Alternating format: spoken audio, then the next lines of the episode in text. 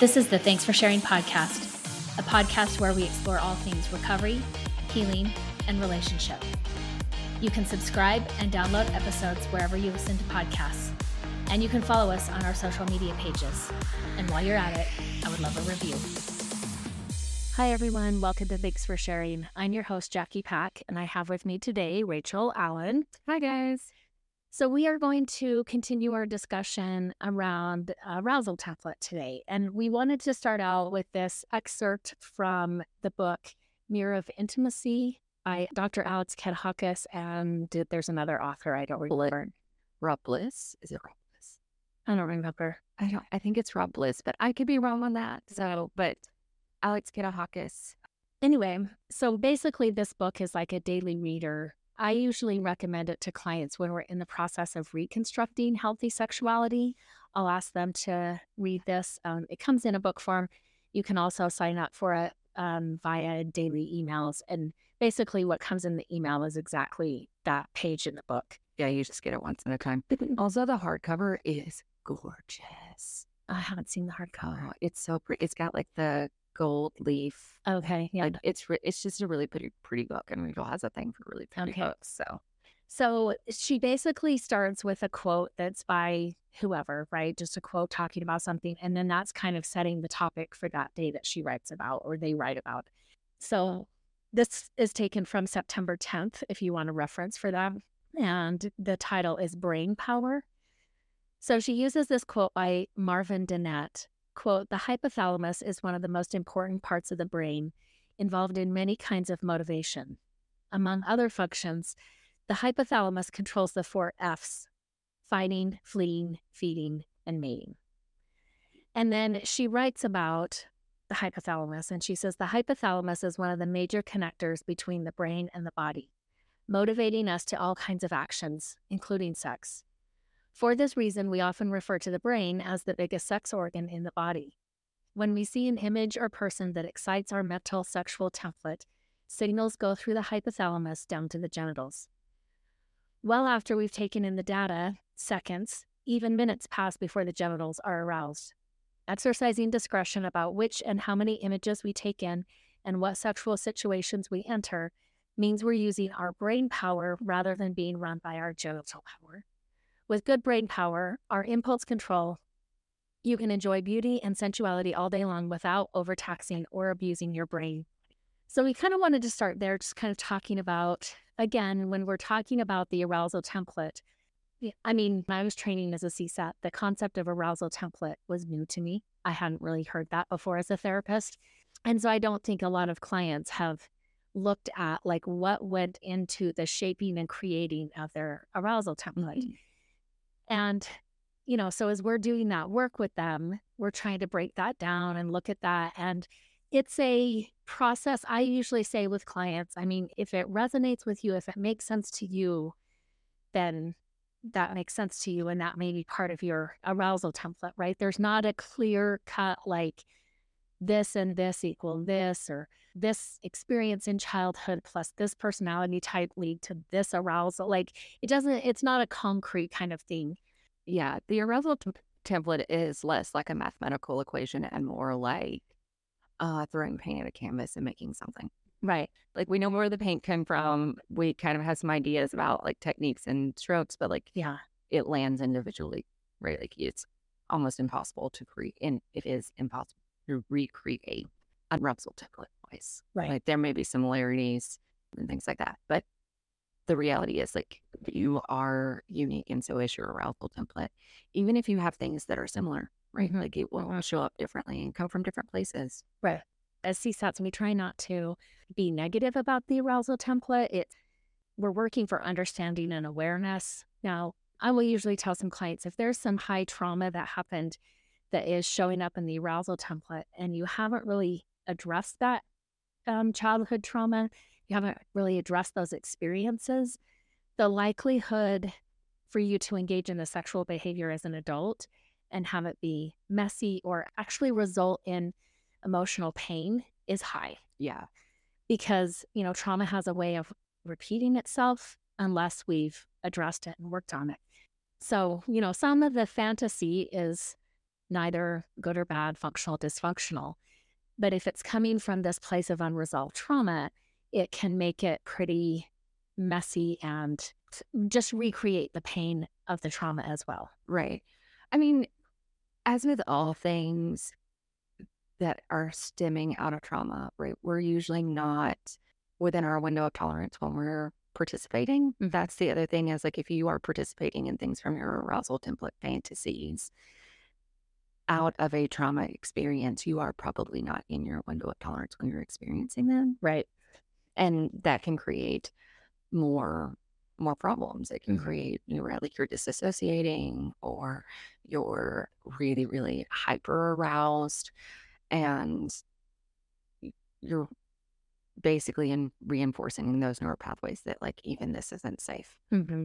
Now that being said, right, like you and I going back to like the arousal template is a kind of positive thing. Like I do think this is one of those things that when you work through things in therapy, uh, trauma related, you know, that are tied to your arousal template and your sexual fantasies, that you get some wiggle room there, right? Because you have consent and how you use it moving forward, mm-hmm. where you didn't always have consent in it getting put in your arousal template. You do have some consent on how it shows up and how you decide to engage that and what you kind of decide to do with that. And that can be a very healing place. Mm-hmm. And again, this is if you're working through it with a therapist that kind of understands this. And I was thinking about when you said, like, I'd never heard of arousal template. I think that that's a Pat, Pat Carnes mind baby. Probably. This is one of those things that, like, because he he's very specific, like sex addiction treatment. A lot of people don't read his stuff unless you are doing sex addiction mm-hmm. treatment.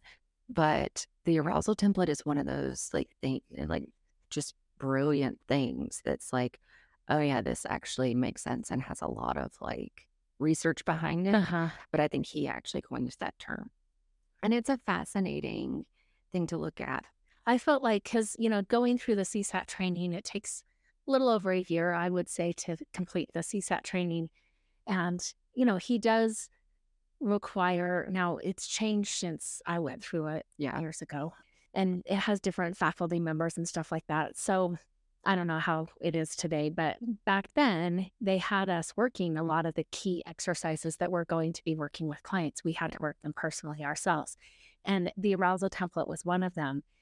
And, you know, he he starts it out non-sexual, like mm-hmm. experiences, behaviors, all of this type of stuff, and then kind of takes it into like, you know, mm, Dr. Carnes loves to do we start here, then we add this, then we add this, and then here's the chain of events, right? And you're like, I remember having this reaction like, I felt like the curtain was pulled back and I saw the Wizard of Oz. I was like, oh my, right? So it, it can be really powerful when we're working that exercise. Yeah. I love, I do love working the arousal template with clients.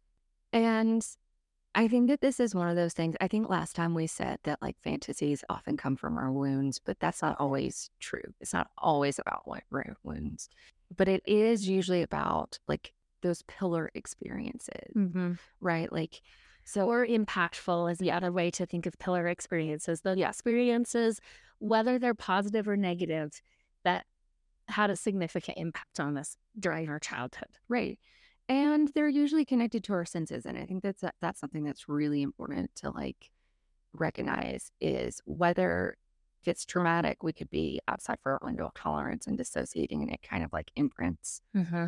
on our brain but also like those moments that we feel the safest when we feel fully connected to our body when mm-hmm. it like you know like it becomes like a core memory that also gets attached to our arousal template and mm. becomes part of that soup or part of that canvas. Right. And I think it's good to recognize that they're not always wounds, but they usually are impactful experiences. And then it gets kind of like filled with like individual, like little stuff that like mm-hmm. attaches to those impactful experiences. Yeah. And I would say, you know, when I'm working with clients, sometimes these certain things on the arousal template or some of their fantasies can be distressing to them, mm-hmm. fantasies or behaviors that they've engaged in. are distressing to them. And sometimes we have to work to become more accepting of the behaviors because actually what's going on is like they're acting outside of their family values or the values that they were brought up in which is causing the distress but the the behavior or the fantasy itself is not necessarily distressing right. as a given. And so you know we're working through that with others i would say it is very distressing to them and probably not really functional i stay away from using terms like it's good or bad or moral or immoral and just look at like functional versus dysfunctional. And even they have a sense that like there's a lot of pain involved in this. Like I'm still doing the behavior or I still have the fantasy that I am wrapped up in, but it's distressing and painful even doing it mm-hmm. While I'm seeking comfort. Yeah. And I think that that's rightly Like the safe sex rules or healthy sex rules mm-hmm. are safe, sane, and consensual. Mm-hmm. And there's a lot of playroom in that that often our clients don't see, right? Because there's so much shame in sex as a whole. Then those little nuanced things start to hold shame that aren't necessarily really um, dysfunctional or unhealthy or inappropriate.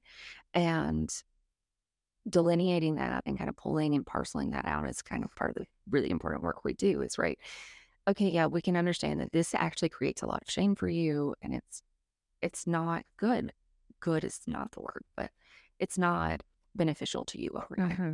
or beneficial to others but there are these really other safe cool places that you can play in that might help with that. Mm-hmm.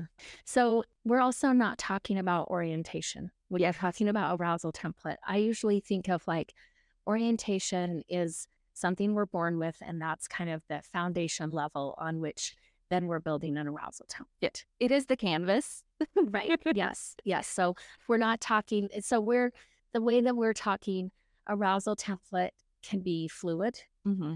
You know, what's distressing or maybe done in dysfunctional ways, we can have awareness and understanding about where it came from and then change it or adapt it so that it's not dysfunctional. It's not, you know, causing harm or pain to clients, to individuals. So, right. And that is not true for orientation issue right. or orientation. I don't even want to call them issues, but if you're struggling with figuring out orientation or things like that, right? Mm-hmm. Like orientation is a completely different piece of that. We know that it right. doesn't adapt. We know that like people experience a lot of pain and hardship when they try to. Mm-hmm. And so that And with some of our clients, I mean, sometimes when I'm talking with CSATs, I mean, it's an international organization. So right. you can talk with a lot of different people. What I know best is Utah because that's where I've worked. It's, you know, where I live. And so sometimes I don't. So sometimes I will talk to people and be like, "Is this a Utah issue? Is this a like are are other people seeing it?" And usually, you know, there's other therapists who work in conservative cultures, Christian, mm-hmm. very Christian dominated cultures. And so we can have some common ground. And then I feel like there's a slice of Utah that's unique. And so I would say, you know, looking at issues in Utah, we often have to, if orientation is at the foundation and they are running from that, mm-hmm. that's an issue. Like it, once we're working around the template, we're still going to get to here's orientation. And this is, we have to work with them on acceptance and kind of changing the beliefs that they were brought up in and maybe have adopted as their own that kept them from recognizing at, at this core level there's an orientation that wasn't accepted right. by their family, by their religious cultures. And so, you know, for us, we're working arousal template, but we still may get down to and uncover like, oh, here is what's at the core. Now, usually that's been, we've seen evidence of it mm-hmm. in their fantasies and in their addictive acting out behaviors. I mean, sometimes when we actually get to the core foundation orientation, we're like questioning addiction. Yeah. And that is pretty common. Mm-hmm. I, I will also, this is Rachel Pitt. Let me just say too, questioning like maybe this is an addiction, maybe this is running from orientation. Yes. this is one of Rachel's like pet peeves. So we're just going to side tangent on this for just a second because it's a pet peeve of mine, right? Like one of the things that often gets confused when we're talking about arousal template is this idea of like same sex attraction Mm. versus like sexual orientation being gay or bi or pan, right? And so we will often, it, at least in our community, like we will hear some of these, like, I struggle with same sex attraction fantasy. Mm-hmm. That, first of all, say the, the terminology same sex attracted comes out of conversion, the conversion therapy movement and the reparative therapy movement. Like, I just won't use it Mm-hmm. because it's not healthy, it's not effective, but also like it comes with inherent shame because Right. the people who are using it are usually using it in a way that is damning or shaming or condemning in some way. I think the word attraction seems to have with it this idea of choice. Right. And they're not choosing the same sex attraction, and yet they keep choosing the same sex attraction, right? And Right. And they're kind of stuck in this loop because we're not actually dropping down and dealing with orientation. Right. And so language is really important for me around this and that specific phrase. Like I will not use with clients and even when we're going through a arousal template. And there doesn't seem to be a non heteronormative orientation. If it comes up, that is going to be a flag for me Mm-hmm. if they say it or if it comes up of like, I need to pay attention to what this thread is. Right. And that is mostly because I think, like, w- we know that orientation is on a spectrum, right? Like, there's all these beautiful, like, nuanced things that happen in orientation. And if we just are flippant about it or don't pay attention to it, we will miss things. Mm-hmm. And especially when there's been a lot of shame and a lot of damnation around orientation in our culture, in our community, Mm-hmm. right? Like, I think that people will make huge mental gymnastics to stay within their community Mm. and to be okay within their community. And I don't know that it's healthy to break parts of ourselves off or deny parts of ourselves to do that. Mm-hmm. I mean, that's coming from some of the emotions, you know, fueling that would be fear, Mm-hmm. would be shame, Mhm. neither of which are good emotions to kind of fuel daily living and Yeah. choices we make as a person, right? It's also going to keep us from really unfolding and discovering that authentic self and the beautiful parts that each person has within them Mm-hmm. You know, a lot of the work that we're doing, we're we're starting out with maybe some dysfunction. Usually, we're starting out with dysfunction and building awareness and understanding, but we're moving towards health and wellness, and really that allows the person to expand who they are and to embrace who they are. And it's amazing the things that happen when embracing and understanding who you are are present. Yes. So we got an email. Let me just read it. I won't use the name because I don't know if they were okay with that. It says, Hi, Jackie. I'm a big fan of your podcast. They've really been helping me on my recovery from an abusive marriage and childhood. Knowledge and understanding is power, and many of your episodes help me understand myself better and through understanding, take the steps forward to heal. So thank you. I just listened to your arousal template episode, and you mentioned in the show that fantasies are usually a band aid to cover up a wound. I recently got involved with a guy who I share a common threesome fantasy with. As we got to know each other more, it turns out we both have uncanny, similar childhood trauma. Without knowing the specifics of my situation, would you be able to share what the most common types of wounds a threesome fantasy is usually trying to cover up? I'm also happy to share a bit more if that would be helpful. I would be so interested to know this information, and it would help give some insight into the attraction I feel for this person, as well as my own personal growth and healing process. Thanks for everything you do.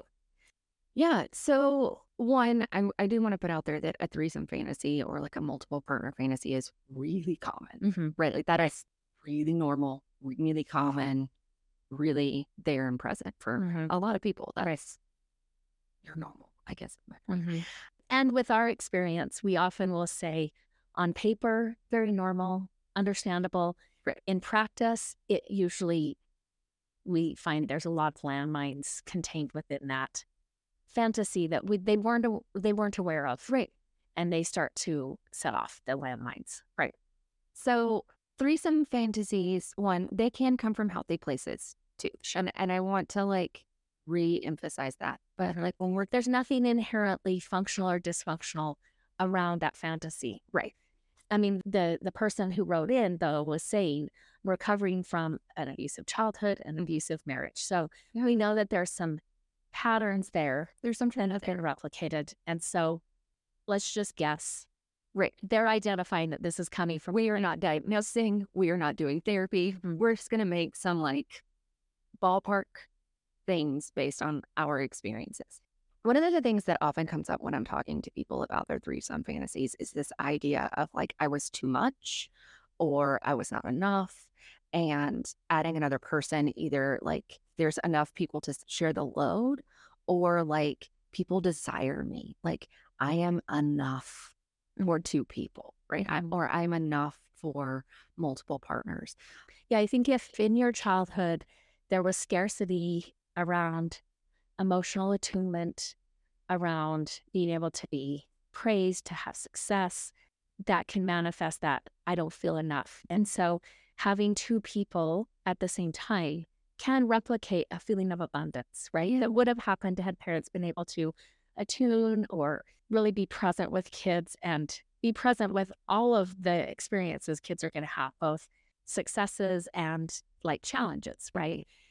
So that can be a powerful fantasy coming from that dynamic. And and again, if if you did have that, if you had attunement and all that, I mean, this person did not, but if you did, you still might land with a fantasy of Mhm. threesome, but it wouldn't be rooted in this childhood trauma. Right.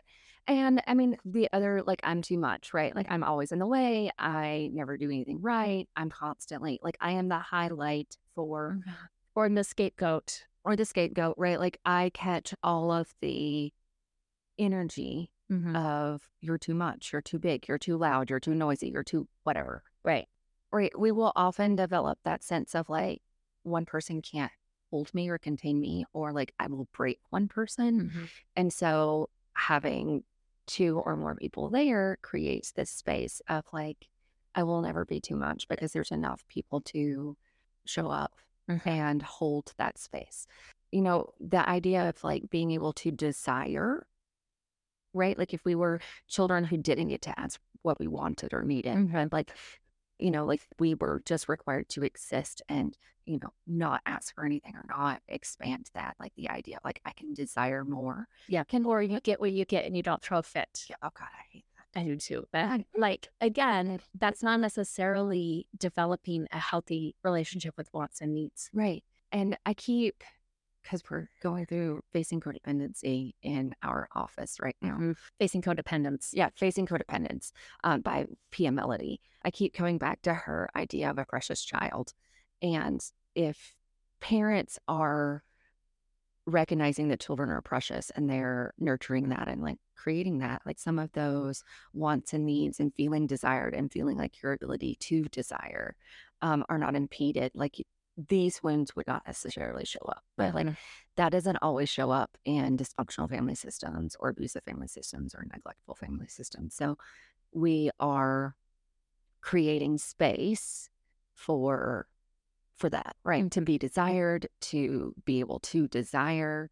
I think there's a level of like multiple partner threesome fantasies that also has to do with like accepting multiple parts of ourselves, right? Like often both genders, not always, but you know, both sexes or genders or some combination of that are represented, right? Mm-hmm. It's in in terms of fantasy, it's not usually one thing. It can be, and that's an, another thing. But like usually we're looking at parts of ourselves that are showing up masculine and feminine, right? Like I get to own this part of myself. I get to let someone else take control. There's a lot of like interplay that can happen there mm-hmm. that we are the fragments of our own sexuality are able to be parceled out to other people so that we don't have to hold that space for that, Mm-hmm. for, for all of those pieces that we may question or maybe hard or may show up as shame. Yeah, I, I think, you know, I mean, we can talk about like different types of fantasies. One of the books that's out there is called Arousal by Michael Bader. It's a good book. I mean, he's not going to cover, it's not like a dictionary where you look up this fantasy and he gives you an idea, right? But I feel like with that book, he, he can show you how the pattern fits Yeah. from these experiences when we're young to arousal template when we're older, right? He doesn't use arousal template, but the fantasies or what what is arousing for us. Mhm. And like I said, he doesn't cover all of them and it's not like a mathematical equation. But I think if you were, were looking for another resource, I think that's a pretty good resource that then can help you try to make sense of that yourself as well. Um, I think it's also helpful, like we've said, to work with a professional who is comfortable in this area working with you around that so that it's coming from a healthy place and not stepping on landmines and blowing up your life that you're not intending to Right. You know but there's there's different fantasies like i said that can be distressing. I mean i think he covers this in that book. He talks about the rape fantasy that people have around particularly i think that shows up for females around being raped. And at the core of that there's this uh, belief structure that sex is inherently bad. And so a rape fantasy serves the purpose of like it's not my fault. Yeah. I mean, oh, right. Oh, are we getting into the purity culture? yes Now, yes. You know, rape fantasy is fascinating to me on, on multiple levels. Like, I, I do think that there's this level of like, it's my desire is inherently wrong. And so, like, if it's taken from me or whatever, like, then it's not my fault. mm-hmm. I also, this is a Rachel idea. So, like, I don't have anything backing this. This is just Rachel. Uh, I also am convinced that because historically, I mean, like, marital rape wasn't illegal in the entirety of the United States until like after I was born, right? Like, I think it was like 1987 or that the last law was put into place. I think it was in the 90s. I think it was like, because I was married in 1993. I think it was around then. I mean, I was in social work, right? Going to school. So it's not like I needed to be aware because I was getting married. But um, in social work. And I remember being like, what? Yeah. So, like, in the last 40 ish years, right. we just started to acknowledge that marital rape could be a thing Mm. and needed to be like prosecuted. Or has a lot of charges that could be brought. So, I have this belief that some of these things that show up on our arousal templates are things that help keep us safe. Mm. And for women, we're talking about millennia Mm. of rape just being accepted. Like it's just something that's going to happen as a woman if you are female, right? And we've talked a lot about uh, all of the things that women do to keep themselves safe from getting raped. We do in our society, we talk very little about how to not rape people and what that looks like. That's changing now, but really that's changing in the last like 12 years, 13 years. So I kind of believe that rape fantasy is also part of like, this is what shows up as acceptable sex. And I mean, it does in media, it does in movies, in magazines. It, I mean, like, it's there. Mm-hmm. Um, and I think that that sometimes primes our arousal template to create that kind of fantasy. The wanting, the needing, the not wanting to be wanted or the not wanting to be needed, the idea that, like, Or it can be a way of couching the fantasy of like sex with a stranger, yes, like somebody I've never met before. That can be a fantasy. right, And again, depending on the value system in which you were raised, or maybe the belief system in which you were raised, that's never okay. Yeah. But again, you know, rape might be with a str- the fantasy may be with a stranger, mm-hmm. and so we're hitting on this fantasy through this fantasy. Mhm.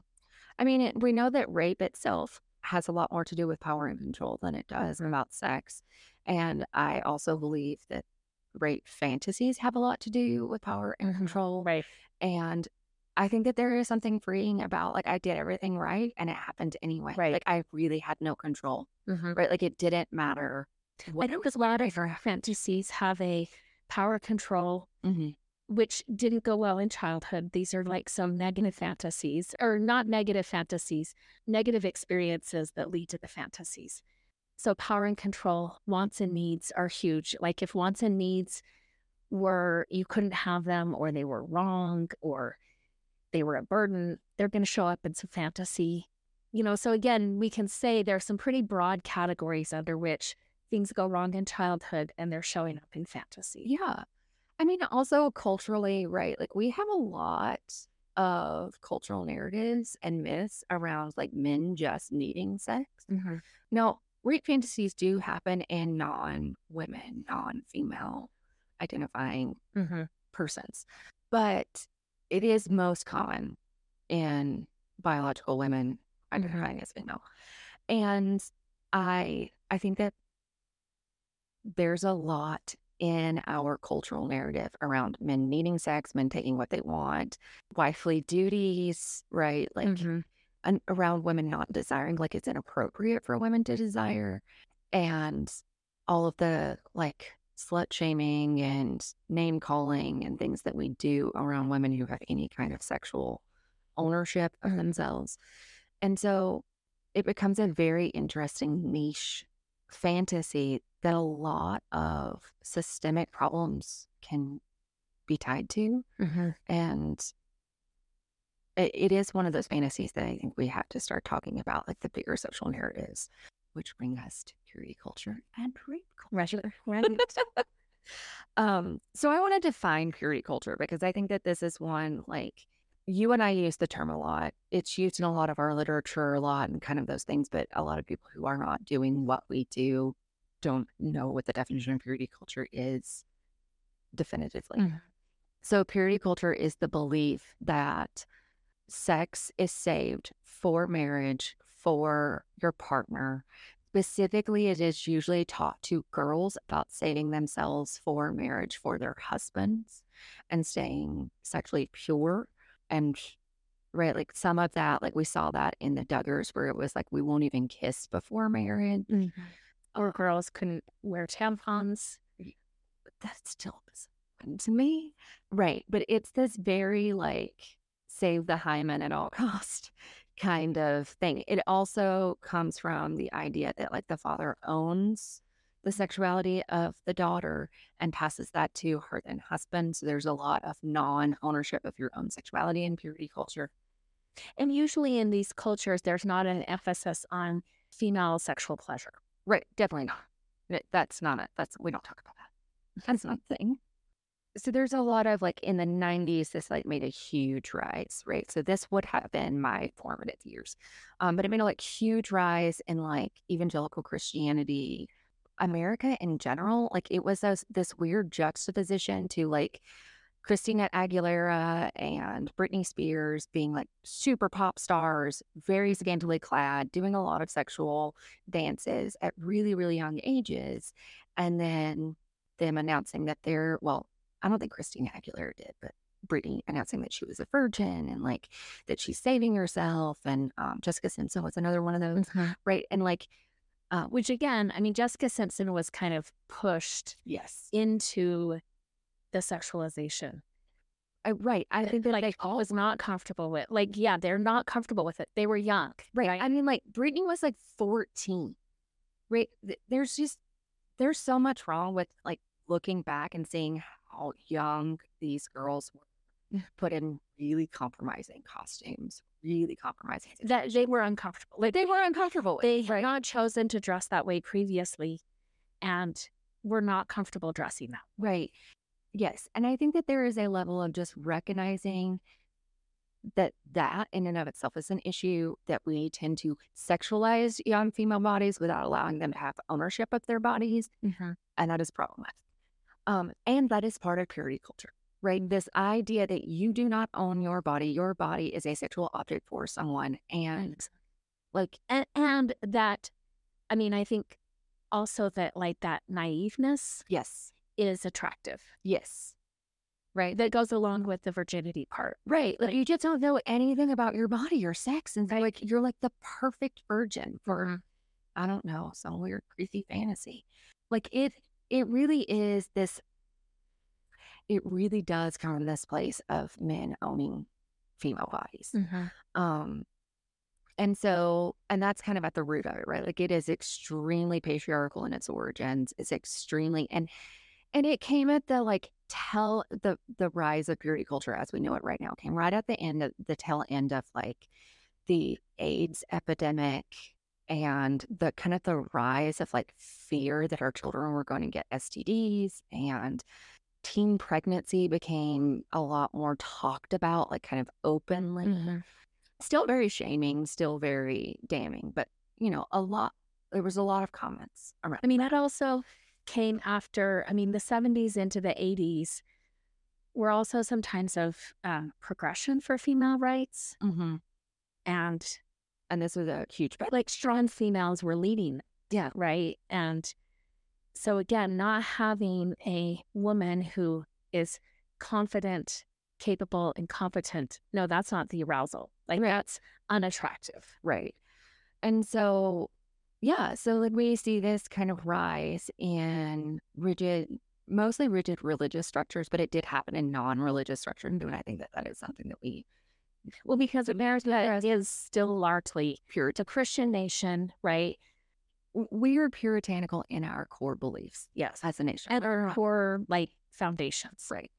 And so that is what purity culture is defined as. Mm-hmm. Rape culture is basically the same thing, except that it basically says that if you don't land in the rules of purity culture, like if you are not the perfect woman, Me virgin, virgin.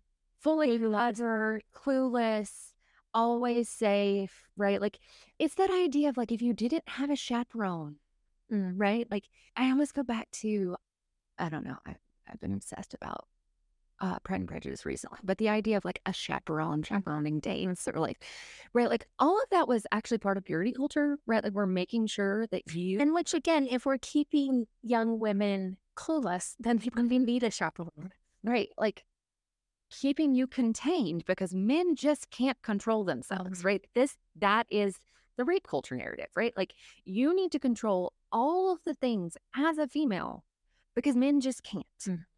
Mhm. And Which also means if you are raped, it is your fault. And that is the rape culture. Right? Rape culture says if you do not follow the thousand rules and laws exactly the right way and something happens to you, mm-hmm. then it is your fault. And if you don't fight with your nails and teeth and fist to get out of it, then you wanted it mm-hmm. right. which is not how rape works. And rape isn't usually done by strangers. Most rapes happen by someone that we care about, that we love, and that we trust. And so, Which is why it went unrecognized for so, so long country, right? Yeah. Like in the 70s, rape was thought to happen like at very low numbers. Like it was extremely rare to experience rape. But that was the idea of stranger jumping out from behind a bush, popping up in your back seat and raping you, which that is much lower in numbers, right? But we didn't have a definition that included family members, boyfriends, brothers, friends, marital rape. We didn't have Date that rape. part of the definition. And so women were not reporting being raped, even though it was happening to them. right. And even though we have those definitions, un- it, we, we still underreport, right? Like, Right. because it we haven't changed enough of society to make it safe to report, to make that process of reporting Yeah. a lot less traumatizing. And one of the female researchers who kind of stumbled upon that, right? She was, I, I think at Kent State. I think I talked about this previous episode. I mean, she's very well known for that. And she's like, I don't like being well known for that because since the 70s, nothing has changed. The numbers are still wanted for. And until we properly educate men Yeah. about the fact that these are included in the rape definition, now they are included as part of the rape definition. She's like, I've been to prisons where, you know, men have been convicted of rape and they're convinced that they did not rape somebody, which is why they think the numbers are so high of women falsely accusing men. Right. And she's like, I can open up the law book and read that to them. And they're like, oh, Right. oh, then yeah, I did that. Yeah. I mean, that's one of the things, right? Like we talk about, I, I talk about consent a lot Mhm. in my office. And it is amazing to me when I start just defining consent, Mm-hmm. the amount of pushback I get from anyone, Mm-hmm. right? Like, well, no, that can't really be consent. I'm like, that, that- that's the legal definition of consent for signing documents. So why wouldn't it be for signing your body? Mm-hmm. right like and so there yeah so these two kind of these two things actually feed off of each other the idea of purity culture and rape culture kind of feed off of each other and they do create this weird space within arousal templates where power and control become a thing right like i have said before i don't know if i've said it on this podcast but i have said before like i will throw out any marital book that references wifely duties like Mm-hmm. I don't care what kind of good information it is. Like if it references that this is how your partner experiences love and so you should do this, it's out. Bam. Gone. Like I no, you should not in any capacity give up your body when you don't want to. Mm-hmm. Right. And there may be a lot of negotiation that has to happen. Well, there will be Right. there will be a lot of negotiation in those relationships, hopefully prior to marriage, Right. so that you're going into this like legally binding contract with informed consent. Like, Right. We both know we've done the negotiation. We know what's accepted. We know what the deal breakers are. we Know like, but again, that's moving more into a partnership model than it is the purity culture or the patriarchal model. Right, which is, and both of these assume that women or females or people less than, right? Because this is the other thing, like it highly impacts women, it highly impacts people of color. It hi- like it is anybody who is not the Don, mm-hmm. right? If you are not an, I don't, I'm not going to use that word. If you are not a dominant or a an aggressor, then if you're not a predator, you are prey. Mm-hmm. Right. And we want you to be prey enough that the predator wants you, but we don't want you to be so enticing that you're the first one they go after. Right. Which I'm just just bizarre to me, like when you start freezing it down. But like what we are talking about is negotiating sex, Mm. understanding what safe feels like for you, understanding what consensual is, Mm-hmm. right? Like if it is not a hell yes And a high five. and a high five, then we need to talk about where we're at. Right. Right. Because there are some levels, and uh, Emily Nagoski talks about this in Come As You Are, right? Where there's like different types of arousal, and we may not be spontaneously aroused. Like, okay, you want sex? Mm. I'm in, right? Mm-hmm. But it could be, okay, you you're aroused. I like you.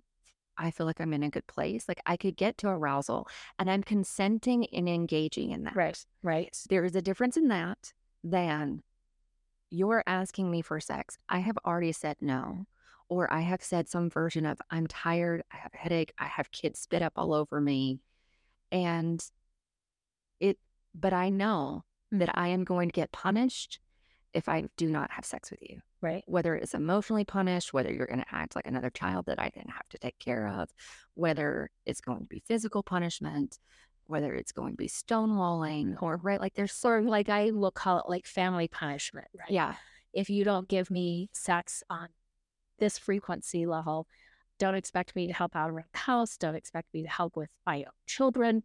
Don't expect me to like Right. be pleasant. Right. Like again, I mean, I've known women who talk about that. Like, well, if I am not sexual with my husband, he just turns into this girl and doesn't do anything. And I'm like, how is that attractive? right. Like, Uh, there's also this other thing that I also want to point out is that sex should not be a reward, right? Like no. we're not potty training with skills. Right. It is, this is not if you do chores and you show up and parent and right like then you get sex. At the Because core, again, sometimes with purity culture, it does tend to make sex transactional Mhm. I mean, ultimately, sex is true. because that's the only power. I mean, women hold a power sexually, maybe, but it's transactional, right? Right. And right, that's I'll be honest, like I have talked to a lot of people who have this kind of sex in our office and outside of our mm, office. Me too. And I have yet to meet a single person who says, This is mind blowing sex. Well, I've had some that are like, it's good sex. And I'm like, well, I- we'll see. Yeah. Right. And then when we get down to it, right, they're like, oh, maybe it's not that great. I mean, it's what I know. It's And what I'm like, yes. It's and it's helpful for you to believe it's good sex. Right. But there's a whole lot of sex happening that I don't think falls under the category of good sex. Right. I so em, we saw Emily Nagoski uh, earlier this year, and she's quoting someone else who I cannot remember her name at this point, and I feel really bad. But one of the things Emily said in her uh, talk was like not being aroused by uncomfortable, painful, or non-arousing things is does not mean you're broken, right? Like if the sex isn't good, if you're not connected, if you're not in a partnership, like if you don't feel seen, heard, and validated, and you're not aroused, that's actually okay. That's your body doing what it's supposed to do, Right. right? And so, um, I, she was really talking about like this idea. We, we've gotten a diagnosis for um, female arousal disorder, and she's like, I'm not so sure that it's an arousal disorder. Yeah. Right. That is something biologically gone wrong. Yeah. This may just be that we have accepted bad sex for a really long time. Or bad relational circumstances Right.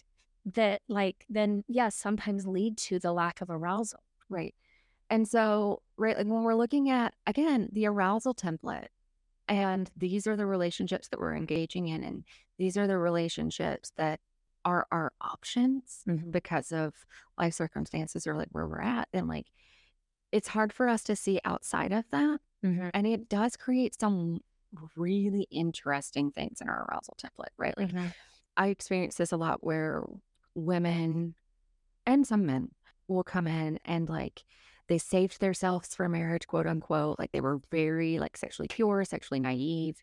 Their husbands hold all of the information about sex and really don't want them to like look at it and engage it, but then they get shamed for not knowing how to do certain things, right? Mhm. And so Or for not initiating. or for not initiating or for not wanting or, or not right and there's like you can't it's not like a like a fairy shows up at your wedding at least you know and says like and now sex is good Right. you have years of training as a female in these uh, rigid purity cultures that say shut it down shut it down shut it down shut it down and then magically when that is passed from one male to the next and that male wants you to be sexual you should be able to just like "Huh, turn it on right it's fine That only happens with light switches. Automatic, we have lights. Automatically, we do not. Right. Nothing else switches like that, right? It takes a lot. Um, I've also worked with clients, male clients, who have, you know, kept maybe they're maybe they have addictions going on, right? So they're if they're single, right? We're talking about their first sexual experience sober, and that uh-huh. usually freaks them out, right? Mm-hmm. I don't know that like sex fused with alcohol and drugs usually leads to the best of sex. And they're kind of having that awareness like, mm. oh, this is like, this is the first time as an adult right I'm being sexual and sober. Yeah. Or they've kept it in the fantasy so much that like their wants and needs with sexuality has been kept in the fantasy so much that when it actually comes to doing that with a person, they can't keep an erection, right? Like it, it's just not functional because it's always been in fantasy. It's always been somewhat elusive to them. yes And the way that they could capture that was in fantasy. And then when it comes down to getting these wants and needs in real life, Mhm. it doesn't work. Right. Right. And we, I mean, usually like there's not, there shouldn't be shame around that, but we have to unpack what's going on there. Right.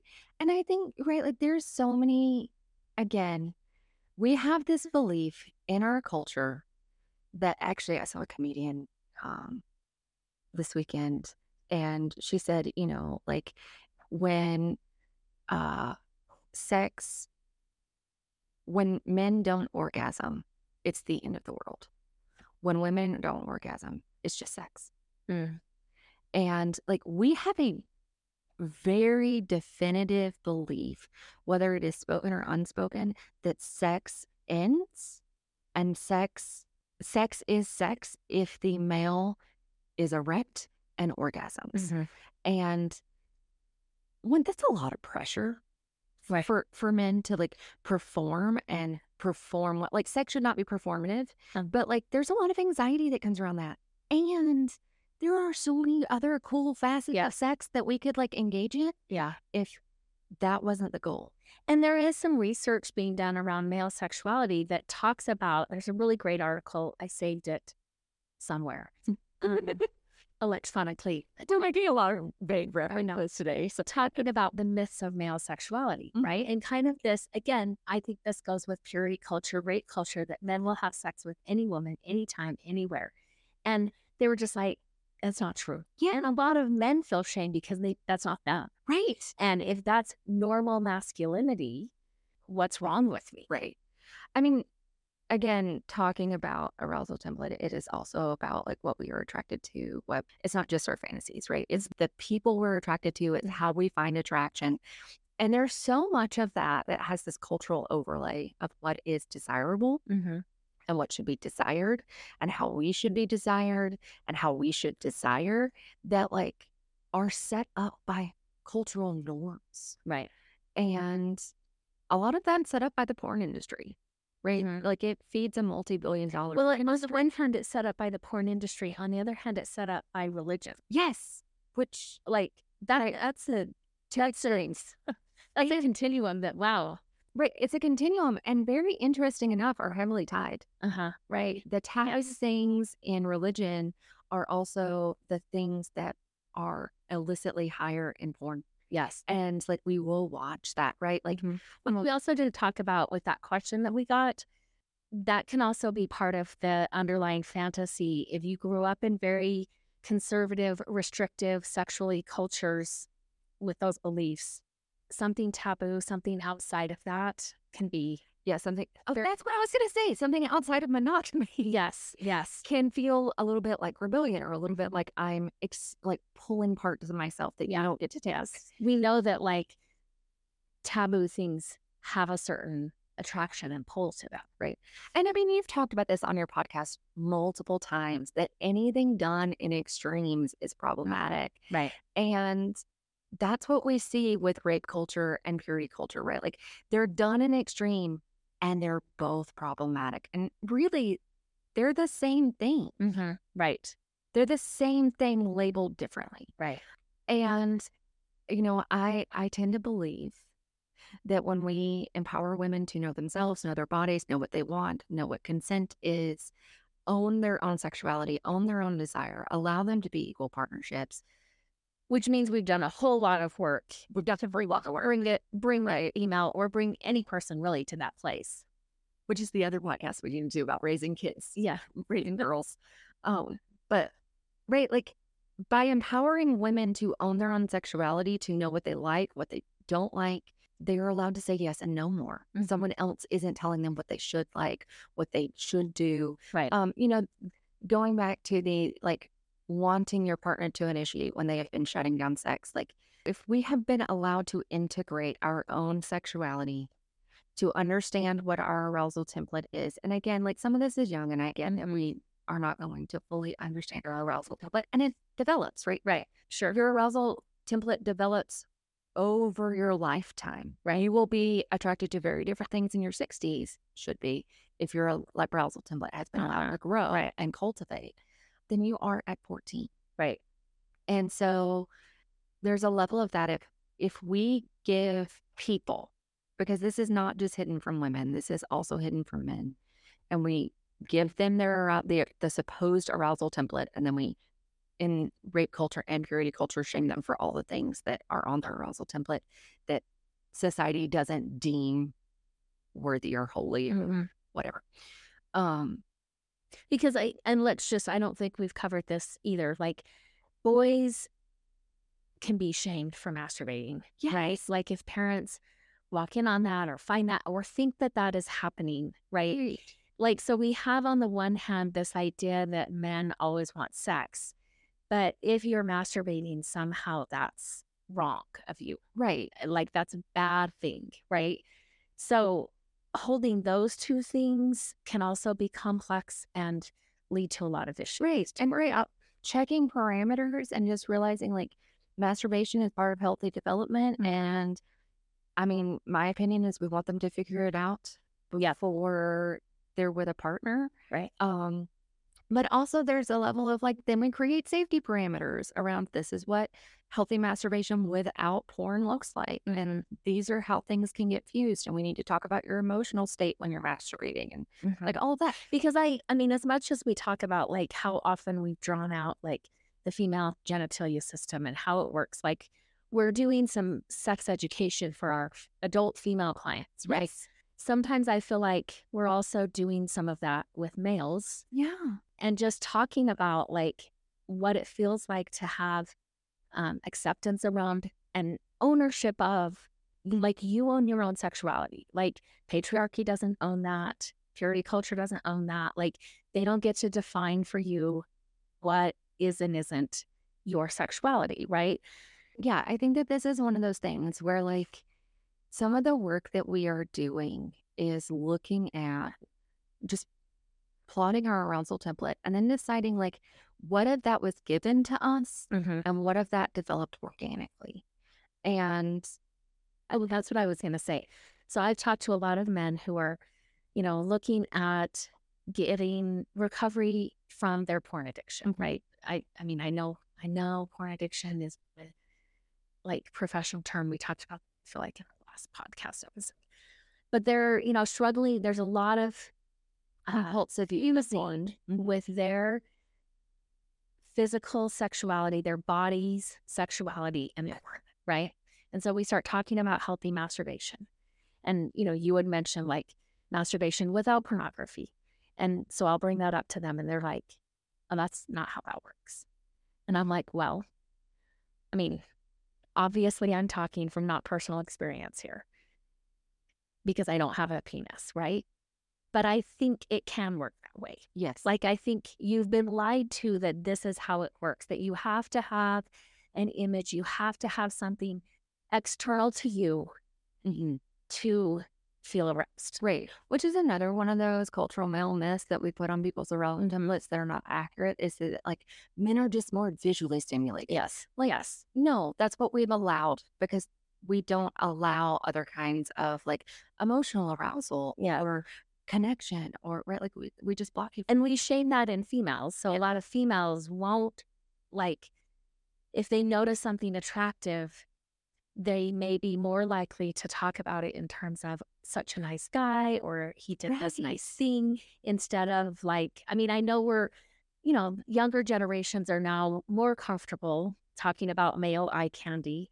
I mean, sometimes, you know, with my kids, I'm like, I don't know what's healthy or not healthy. And so, you know, I'm like trying to get them to move towards balance. I, I'm not going to know. say you can't do that, but I'm also like, let's just, you know, he's not objectify people.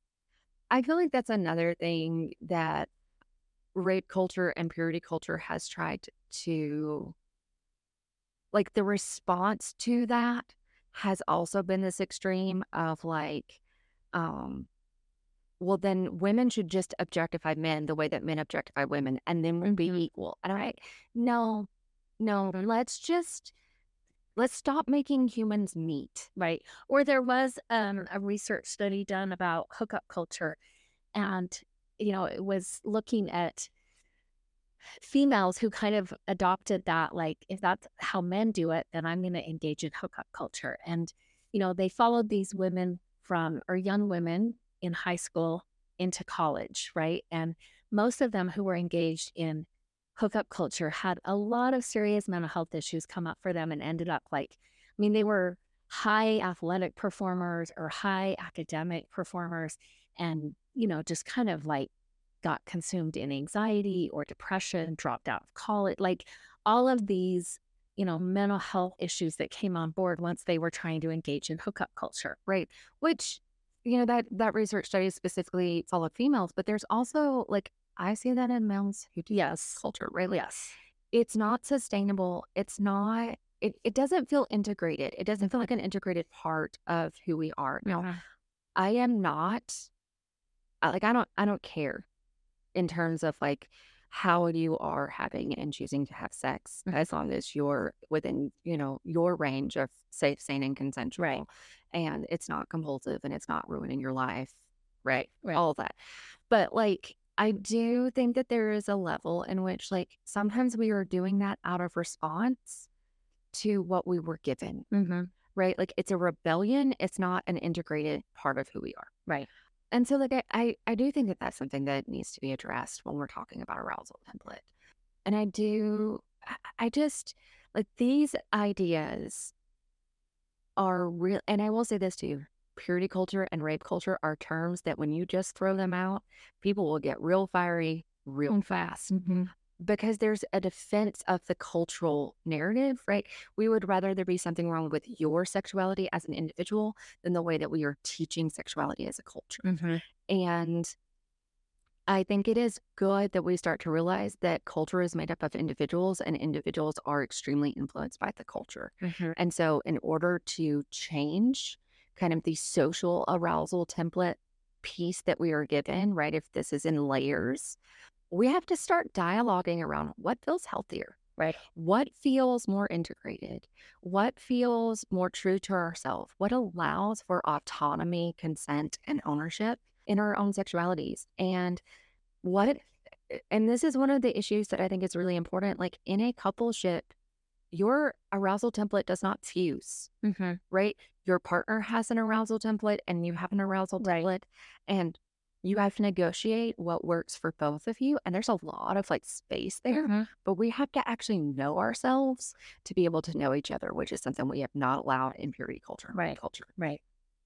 Which can then lead to a lot of um, pleasure. It can lead to a lot of like satisfaction in a marriage or in a committed relationship or whatever type of relationship you have, right? That's some of the literature that's going to be covered in Emily Nagoski's next book. Yeah, which we're all just, well, Yes. maybe not all of us, but Rachel the Man Girl is Yeah. very much just waiting. Very excited for that. January 2024. right? And I think this is one of those things that if I, you know, had a one line plug for understanding your arousal template, is I do think it will take you from the quote unquote good sex to like understanding yourself and understanding what is fantastic, Mm-hmm. brilliant, more integrated, more, right? Like there's a lot of connecting space Mm-hmm. in an arousal template if you understand it. Mhm. And I just, I love that. And I think, I mean, that's what we're helping clients see a lot is, you know, if we're coming at our sexual relationships from this, these attachment gone wrong, let's say, then I'm coming with these needs that I, that really showed up as young kids, Mhm. right? I had these needs that my parents were supposed to fulfill. And if that didn't happen, now I'm coming to the relationship to meet those needs. And, you know, I'm always like, I mean, that's not, sure, I guess we have to do that as a way of healing the uh, attachment gone wrong that happened, right? Mhm. But that also it doesn't lead to the greatest sex, right? Once you recognize that I am valuable, I am powerful, I have needs and wants that are unique to me. I have a lot to share and a lot to offer. And your partner has done that work too, right? Now we're coming together, not in a way of like, please tell me that I'm okay as a human, Mhm. but we're coming together and saying, what can we create in this moment? Yeah. And to me, that also, you know, like sometimes I'll talk with clients about novelty and passion and how, again, if if there's not some novelty, passion tends to decline. Mhm. You know, I've talked before about, I think I've talked before about like, you know, it's, it was one of the reasons why uh, vacations couples tend to have more sex, something novel, new, right? And I'll usually say most of these things that our culture offers us in terms of positioning, lingerie, uh, you know, role playing, whatever, they all have like an edge of been there. Mhm. And now it's not novel anymore. Like there's really so many colors that lingerie can come in It only like a hard place in so Yeah. many ways. and then we're kind of hitting this like okay right Right. but if novelty is part of passion but it's coming from me developing and being aware of and owning myself and evolving myself there's not an edge to that folks. like as human beings we are always evolving and if i can allow myself to evolve and let that show up in my sexual relationship i've got passion i've got novelty Yeah. And it's delightful. Mm-hmm. Yes. Okay, at the end of this episode, I want to remind you that your story matters. Remember, there's something meaningful in every chapter. Don't wait to share your story until it's finished. Until next time, Jackie. The Legal Stuff. This podcast is solely for the purpose of information and education and does not constitute therapy, nor should it replace competent professional help. Prayer of the Perfectionist. Nobody has time for perfection. We are pursuing progress. Help me to remember the only step I need to focus on is the next right step for me. Help me to remember that life is a journey. Help me be able to separate all that I am learning from all that I have to do. Help me to remember that I'm not alone. I can ask for help. Help me to strive for frequent awakenings, not mastery. I am enough. Amen.